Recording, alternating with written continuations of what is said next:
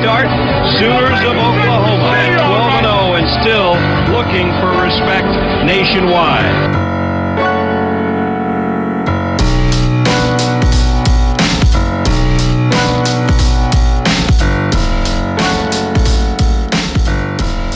What is going on, Sooner Nation? Thank you all for tuning in to another episode of the Barry and Mack Show. As always, myself, Barry, personal trainer, sports performance coach out of Tulsa, Oklahoma, and alongside me, former Sooner wide receiver, 2000 national champ, Mr. Damian Mackey. How are we doing today, D Mac? Doing good, B. Uh, you know, I, I've been thinking about that intro it's about time we get another ship. You know what I'm saying? It's about time we start talking about another ship besides our Stone Age one from the 2000s. Maybe if we were like Texas, we'd be excited because there was some like historical championship, you know what I'm saying, that we won. But we're OU. It's about time to get a new one on the mantle, uh, you know, and uh, we got work to do. That, that doesn't mean we're there. We, we, we, we got some work that we need to figure out with the staff, with the kids, with recruiting. But damn it, I want to be able to say, the 2000 Old Man Championship, and we are now on a run of New School Championship. That's what that's what I want the intro to be next season. So let, let's let's. Uh, by the way, one year, right? We've been. Yep. I think I think we locked in on one year. Episode 51. Yep. 52 yep. weeks ago, we started this deal, and 51 episodes later, here we are. So salute to that. Heck yeah, man. Um, and speaking of building a team to win a national championship, DMAC, OU is laying those blocks right now as we speak. Uh, we talked about the commits a while back. Um, OU had kind of a, a trio of guys commit at the same time. They've had sort of a player sporadically falling in line. But this past week, OU gets a big time commit, DMAC. Davon Mitchell, uh, formerly of Allen, Texas High School, now out at Los Alamitos. He is going to be an early enrollee. Sooners 360 was on top of that, the possible reclassification. If you're not a member over there, go check it out. A lot of this info was on there before it really hit the streets. And the early forecast, of course, turned out to be very, very accurate. Davon Mitchell plays the tight end position. OU has not had a tight end of this caliber since really Jermaine Gresham of his ilk. You can say Mark Andrews, but they're they're really sort of different players. He's really more in that Jermaine Gresham sort of build lineage. He's a player who he can catch the ball, he can block. There are things he has to polish up, but every big program in the country wanted to have this guy blocking and, and catching passes, DMAC. And OU was able to get it done. I want to ask you on just the uh, couple layers of this. One, what this finally means for Coach Finley, Coach Joe Jon Finley, really getting his first big time ace in the hole prospect like Davon Mitchell.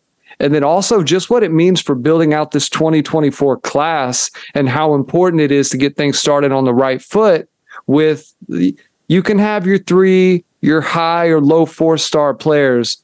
You start teetering on top 50 guys, four and five stars. Now that carries a different level of weight what does this mean for 2024? And how does this change the outlook on what Coach Finley has done at Oklahoma? First things first, shout out to uh, the coaching staff for reeling in this young man. Obviously, Allen being our backyard, um, and then of course uh, his his ex quarterback being in the fold. Those things all help. So you create that momentum and those victories by establishing those early wins, especially at the quarterback position. I like the Jermaine Gresham comp in the sense of his body type, um, his ability to be both effective in the run and in the pass game. Um, like you said, no no shot at Andrews. Andrews was just a ridiculous anomaly in the pass game at a, in a great system for him to succeed. I think this is more in line um, with Jermaine. It's huge for momentum, right? Historically, historically, but I guess the last year and a half, Venables has shown um, that July is a big month for the program and to come into the month securing a top shelf talent uh, again fortifying one of the offensive centerpieces of a class um, also recruits looking at social media looking at the recruiting message boards blogs you know sites whatever you want to call them these days and seeing that ou is relevant with some of the top shelf blue chip caliber players it really helps to keep us on the forefront of their mind. And I imagine there's guys who are saying it's, it's just that that kind of uh, follow me mentality. Once some once one of the dominoes start to fall, right? The, you expect more. You anticipate more chips to fall in our direction as well. So always a good thing when you when you can secure a player like this. Shout out to Joe Jon. Lord knows, you know, there were a lot of people questioning his chops on the recruiting trail and and if he could emulate um, some of the success he had or could some of the success he had as a college player and then being an NFL ball player translate into to wins um, on the recruiting road? Good to see him get a bona fide blue chip recruit, um, and hopefully it, it lends to him continue to have that momentum down the road. But I'll say the same thing I say every episode, Barry, and I'm sure I sound like a broken record when I say this. This season is make or break, and I know that's mm-hmm. kind of. Um, I don't know if it would be oversimplification or a hyperbole or what.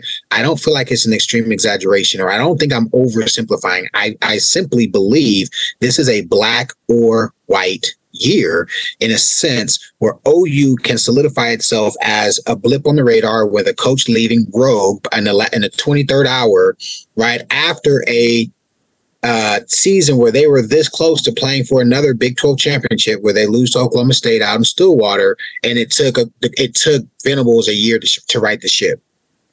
The other scenario is is right? Are we going into the land of mediocrity? And again, I don't want to act like the sky is falling and sound like a chicken little, but there is, you know, there is a space where uh, you you're you're a proverbial three and or excuse me nine and three Georgia or your Gary Gibbs version of Oklahoma. Again, proverbial nine and three, eight and four, seven and six, sometimes losing record. You know, Bayou Tigers. Oklahoma has to be careful not to allow itself to teeter into that, that room of um, guys like that, coaches getting chopped, uh, track uh, it helps a ton. But August and September, the third the third Monday in October is definitely going to tell us where we stand uh, heading into the future. Yeah, I mean, I think it's interesting. You just being a former player, uh, I, I don't even know if it's oversimplifying, DMAC. It's just really stating what the facts are. And at the end of the day, one of the things that helps Georgia and the reason Georgia is pulling in players like they are is because they started winning they were winning at the lower levels, just getting those 9, 10 win seasons. Those turned into getting to the SEC championship game. Those turned into winning the thing. Those turned into a win in the college football playoff. And then after that, like once they, it, when they, it stinks to say it, but when they beat OU in 17, that was really kind of the catapult for Kirby Smart. That's when he said, We went out there faced one of the greatest offenses that's ever been put together with Baker Mayfield leading the helm. So many NFL draft picks on that team. And they were able to go out there and get it done. Yeah. Granted, the offense for OU tore them apart, but that sent them into a different stratosphere in terms of what they could go into a living room and say to a recruit. And OU to get there is going to have to win. What Davon Mitchell offers and I'm going to have some stuff posted on 360 probably this evening, if not sometime uh, later in this week. He has great feet. He has fantastic hands. He's going to have to really work and tighten up the blocking game. But, you know, talking to guys who have played the position, kind of seeing that, that just seems like it's true really for everybody coming out of high school. That seems like an element of the game that you're usually bigger and badder than everybody else you play, especially if you're a guy like Davon Mitchell. So blocking and and this kind of an easier thing that uh, gets done, kind of just it's just kind of a second thought. Whereas in college game, you're playing guys who are your size or bigger. And now, how do you contend with that? How do you maintain good leverage? So he'll obviously have to go to work there, but I think he's a player who steps right in, especially with what OU has at tight end. I think he steps right in almost day one uh, especially being an early enrollee, which is what the uh, scuttlebutt is for, uh, if you will, for him right now, planning to enroll in the spring as part of an early enrollee in that 2024 class. So OU um, down there for media day, and today got to hear from Big 12 Commissioner Brett Yormark, and he had some interesting things to say DMAC. I'm going to pull up this quote so I don't get the uh, don't get the man wrong. I want to make sure that this quote is in all of his Yormark glory, and I just want to get your instant reaction. Big okay. 12's Brett Yormark. This is from Brett McMurphy. We'll give him his uh, his due. Brett Yormark asked about OU and Texas carrying the conference in recruiting. Yormark says, I don't think they've carried the conference in recruiting. They haven't been in our championship game the past few years. DMAC, the floor is yours. First things first, kudos to him. We needed him probably three years ago, right? Uh, you know, few is an ambiguous number. You don't know if it means two or three or seven, right? So few, I, I kind of like his uses of language in a sense that it could make it sound like it's been an extended period of time. But let's let's uh let's let's let's break that down. And in reality, two years ago, we're up in Stillwater, and whatever you want to say about the game, the conspiracy, the no call, uh, the phantom PI or, or the, the the PI that should have called, all those things, whatever, right? Needless to say, OU was a away from playing for the for the conference championship literally two seasons ago, but we all know Link was on the yard line hoping and praying we could lose so he could leave town. Nothing wrong with having a, a, a with a little spunk, a commish with, you know I'm saying, has the gall to say some things. Uh, but we both know uh, he and his mama will both prefer if Oklahoma City of Texas were a part of the conference because can't replace a blue blood. You can't. Uh, there's a term we use called Reggie. You can't have four regular teams come into the conference. We're talking state schools. We're talking about you know lower tier Power Five, and then lose to The last two, essentially, the last two flagship, historically relevant universities right? There's no longer Nebraska. There's no longer Colorado. A and M and they made a makeshift history is no longer here. Missouri is no longer here. Oklahoma and Texas was it. The SEC got the goods, um, the golden gooses of the conference. But for him to say that makes me like him. I like it. Right? We need a little spice. We need a, mm. we, I, we need someone. The Big Twelve needed needed sooner someone who was going to advocate for the conference in a way that he has. You know, obviously the outside the box approach and talking about expansion into Mexico and doing some things outside the country. Um, and, and, I think he did a good job pulling the best programs he could. I look forward to Mr. Yormark and his comments and, and Mr. Gundy and his comments and the rest of the the uh, the chicken little community, the the redhead stepchilds that are going to be left here in, in the years to come, and, and seeing how things play out. It'll be good to see. Yeah, I, I, think you're you're on point in saying that the Big Twelve was just late in getting a guy like that who was had a little ferocity, a guy who who has been at the table of big deals and not afraid to tell a guy no, not afraid to tell somebody yes, not afraid to go out there on a limb and sort of be a uh, be an advocate for the conference instead of saying I, I felt that the Big Twelve leadership for a long time was we are understanding of where we fit. We are not the Big Ten. We are not the SEC. And we're not even, you know, winning titles like the ACC right now, right? I think they've always been better in terms of overall caliber of teams, but it felt like that was the thought process. It wasn't, no, we got OU in Texas. We've got um, really, we got TCU down in Texas. We can, uh, we can advance this conference into the future. Think 10, 20 years down the road, we can get this conference to that level. There was never any thought of that. Yormark is looking at it as, as what can they do, saying they now, because OU's gone after this year. What can they do to take the conference into the next decade? How are they going to position themselves to where teams like a Cincinnati are competitive when they go to a CFP?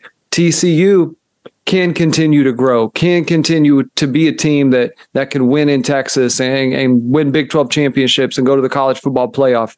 Not that we necessarily want to see them get there, but he is the type of leader that is going to get them where they want to be, whether it's TV deals, whether it is how the conference is marketed overall, which the marketing's been so much better. I think in terms of basketball, which is really where his uh, his bread was buttered before. That that's kind of where he dug his teeth into in previous industries. They're looking at trying to bring Gonzaga in, right, as a member of the conference. They're doing a lot of things that are going to push the Big 12 forward. And I don't think it's a coincidence that all that started when he took over. Now, Texas obviously hasn't been a whole lot in the Big 12. OU fans know that. We remind them every single year. But OU has, people forget they, what, six straight Big 12 championships and really barely missed in 21. I mean, you're a few calls away from possibly, they were on the cusp of if they win the Big 12 championship, there was talk of can they sneak into a CFP? Would they have enough at the very end? Probably not, but they were right on the cusp.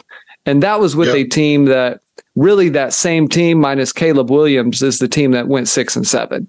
There wasn't uh, they they lost some guys on the defensive line, but a lot of those same players um, who were key cogs on that team, uh, especially on the defense, a few on the offense, ended up going below 500. So what does that tell you about what the roster was, um, or really about what Caleb Williams was? But now I want to get your thoughts on Gundy. You alluded to it slightly, and Sooners 360's very own Blake Mullen actually had the uh, the quote. I want to make sure again that I have this one pulled up. I don't want to get the man wrong. Don't want to misquote Mister Mister. I'm a man. I'm 40. When asked about OU and their relationship to the Big 12 and leaving for the SEC, Mike Gundy says the Bedlam game is over because Oklahoma chose to leave the Big 12, period. Close quote. DMAC again, floor is yours. To, to, to talk about this as if it's a big deal to us, it just isn't. So whatever Coach Gundy has to say about it, hey, bro, that's your problem. That's your problem. I will I will say to your point, there were pockets where they, you know, by the way, they beat us in 01 and 02. But they were huge underdogs. And in 01, they had a million breaks go their way. So, like you said, it was never like it was a game that was like, oh my God, this is for all the apples. No. 01, Nate's, you know, Nate has a bad night uh man, Roy plays an amazing game. He makes every play except the one that mattered. Roy, Roy, Roy has an amazing. That kicker kicks like two 50 yard field goals, and they win. By the way, school them.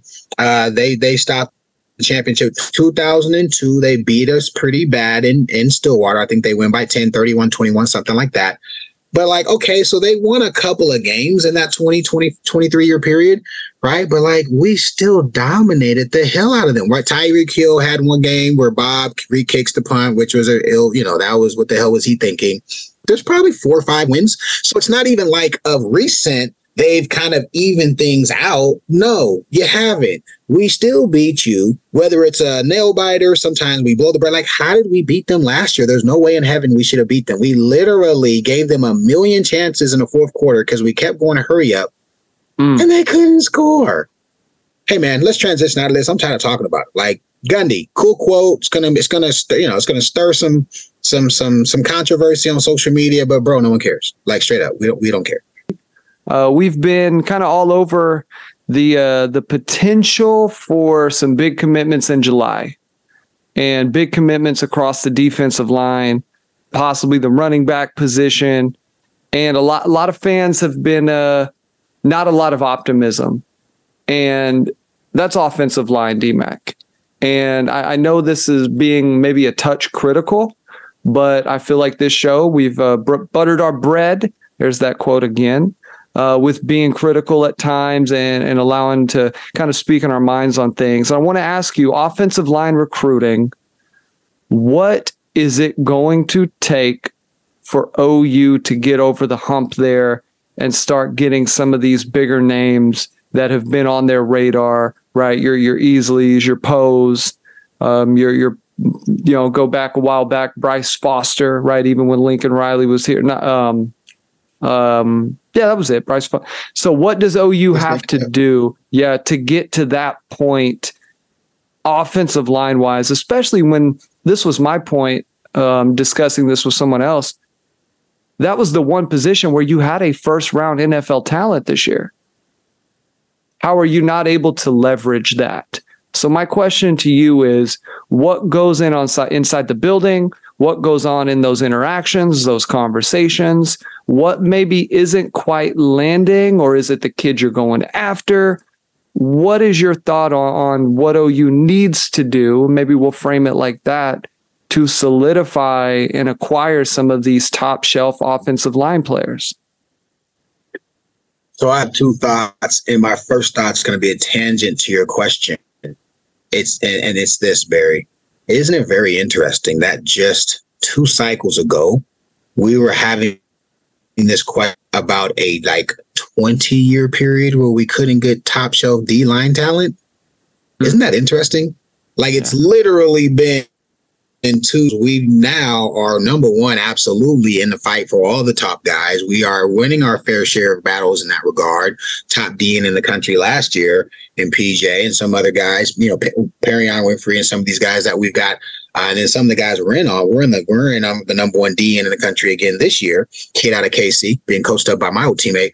Um, so that's a good thing, right? I just I kind of want to throw a shout there to say, hey man, I remember just real recent where man, we couldn't even get, you know, top guys to even look our direction. Now we're closing. Salute.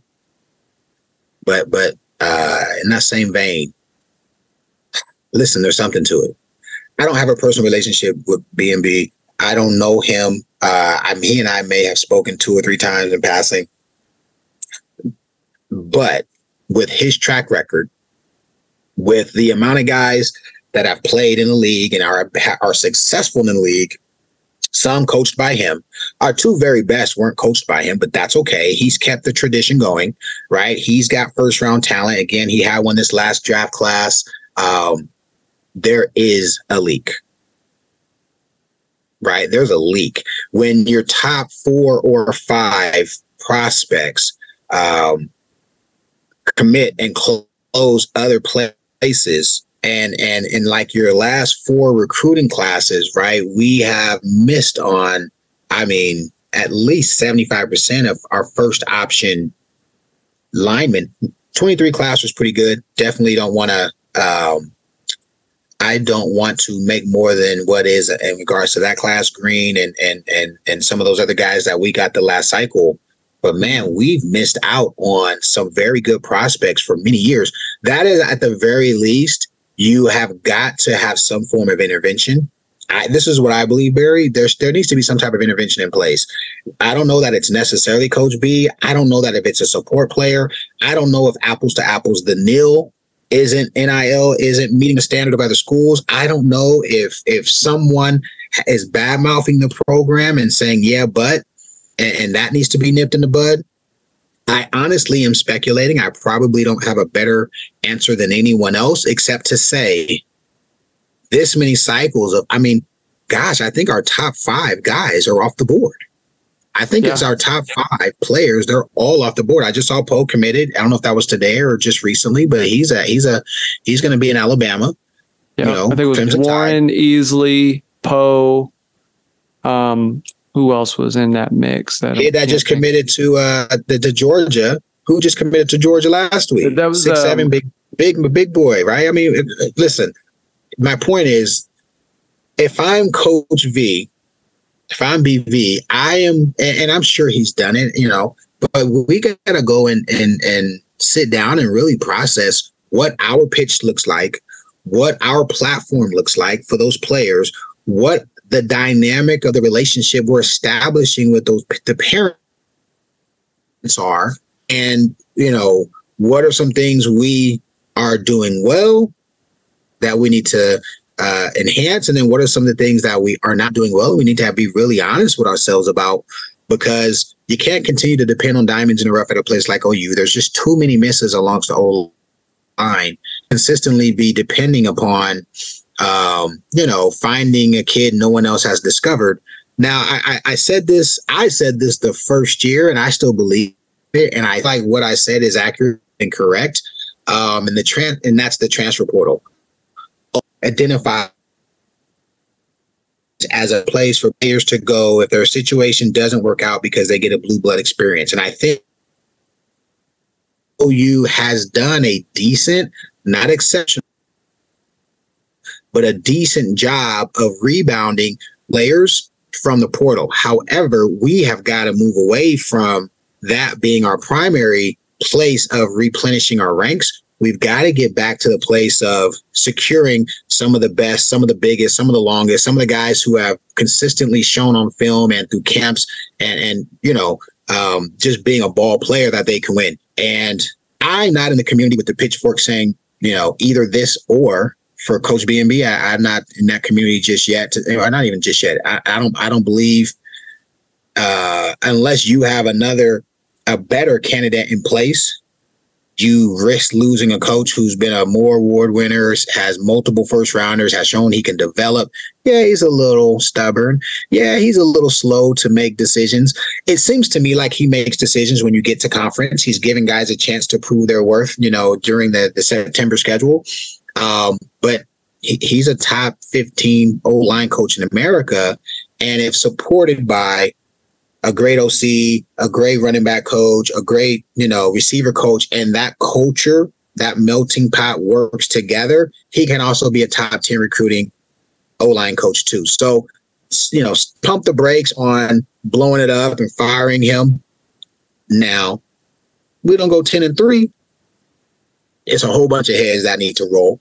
There's a whole bunch of heads that need to roll. But going into the season, um, we like to secure bricks, right? I know that's a kid that we're looking closely at. I don't know there's a kid yeah. named Brooks out of Cali or something like that that is a guard type that we're close zeroing in on. I believe is a four star. Um, let's see how things go with these the, these kids. Let's see the second eval, right? There's going to be a second evaluation period where kids who may not have camped or you know um, one or two years in the program, they were on a really deep high school team. That they, they were on the the JV one team as juniors or sophomores, and now they're moving up to the varsity team and, and they're in a position to be successful. There's going to be guys out there for the taking. Uh, and I, we generally do well in that in, in that space too, but we need them to pop, right? We got D linemen yeah. taking a look at us. We got we got safeties and corners taking a look at us. We've got running backs and quarterbacks, right? We need to get the linemen to that standard. Again, third Monday in, in October, Barry. Like we need to do by the way, we need to we need to do a, episode on that day, the third Monday in October. Mm-hmm. We need to break all of our other habits and make sure we do a call of action, uh, state of the program uh, episode. But I'm on fence. I like that. I'm gray. It's not the best answer, but damn it, there's some problems. Hopefully, behind closed doors, they're addressing. So let me ask you this, and just kind of a, a quick thought: Is there anything schematically from the scheme that OU runs? that might make an offensive lineman who wants to go to the NFL say, uh, maybe if I go to Georgia, maybe if I go to Alabama, things might go, even though OU has produced the NFL guys, is there anything that a player looks at the film of what they're running now with Lebby and says, I don't think so. I'd rather go somewhere else? I don't think so, only because the NFL uh, essentially um, recruits based upon measurables and physicality and then they have aptitude exams that let them know the level of complexities you can diagnose in a short period of time. So if the film shows you're moving people, if your measurables are such that you're a 6'6, 310-ish guy with a lean frame, right, who could move their feet, and then if the aptitude tests are tests that you show you can make quick decisions, those coaches feel like they're better than college coaches, and they're gonna they're and more often than not they're gonna draft the kids that move people on film, have the measurables they're seeking, and show they have the potential to to grow when fit into their scheme. So no, for me, it's a bigger issue of the Jimmys and Joes and finding more guys that fit that that fit that demographic than it is Bama is running whatever they're running because Bama and Georgia were both running pull the guard and run power just two, three years ago and sending a ton of guys to the league. So now nah, I don't think. Awesome stuff. We're to have a heart out today a little bit because I know you got places to be, things to do, and I got a couple things to handle. But Sooner Nation, as the season gets closer, and once I really get back from vacation, I'm going to vacation in little under three weeks. Once I get back, the content is going to be rolling in on a weekly basis. We're going to have Reggie on again here very soon. The feedback on Reggie's show was absolutely fantastic, DMAC. And folks, I want to remind everyone go right now while you're on your phone listening to this. Type in the Reggie Pearson Jr. show on whatever app you're using to listen to podcast and go subscribe. It is live right now. You can subscribe and follow. Make sure you're checking out Sooners 360 as well. Go give us a follow. DMAC is at D underscore Mack 13. Find me at BWise Fitness and uh, follow the Barry Mack show at Barry and Mack SHW. DMAC, before we get out of here, any parting words as OU is now in their kind of final phase of summer camp before the guys leave? Reggie gave us a little insight on what the schedule is going to look like. What are your parting words to Sooner Nation as we log off here today? Yep, they're on the backside of summer. Uh, this is when summer becomes more fun. You're over the soreness, you're over the unsurety. The, the schedule's kind of kicked in. Uh, you've done the heavy lifting. Coach is really getting in the ear. When I say coach, I'm talking about Schmidt. He's in the ear of some of the top shelf guys and making sure they're they're mentally ready to go. Uh, the physicality part, they're going to start tapering back. Um, they're going to continue to push their legs. They want them those guys running probably another two weeks. They'll they'll slow it down the week before camp, and then they'll have a week off. They don't want them to be too uh, away from you know putting a lot of pressure on their legs going into the season. But like this is the time where we as fans we go crazy because you know we are dying to see football, but this is the time where the juices and berries start to mix together and, and leaders emerge who you had no idea. Somebody emerged this summer. By the way, it sounds to me from multiple people like Reggie is one of those dudes. I've heard from multiple people that Reggie is a guy who comes early and stays late. Reggie is a guy who's leading practice and helping people get in the right position. I've heard he's taken the pup under the five star pup under his wing because he's a guy that they trust and he's a newer guy. So he knows the playbook. He's a leader. Um, for a lot of the guys in the secondary and, and, and on the defense. So it'll be good to see those guys take on those roles. I'm looking for new leaders to emerge. All right, we've got some mainstays. I think Stutz has earned the right to say, "Hey, man, I'm a dog. I'm a leader." Well, he's a leader. We'll see if he wants to be a dog, a, a, like an OU caliber dog.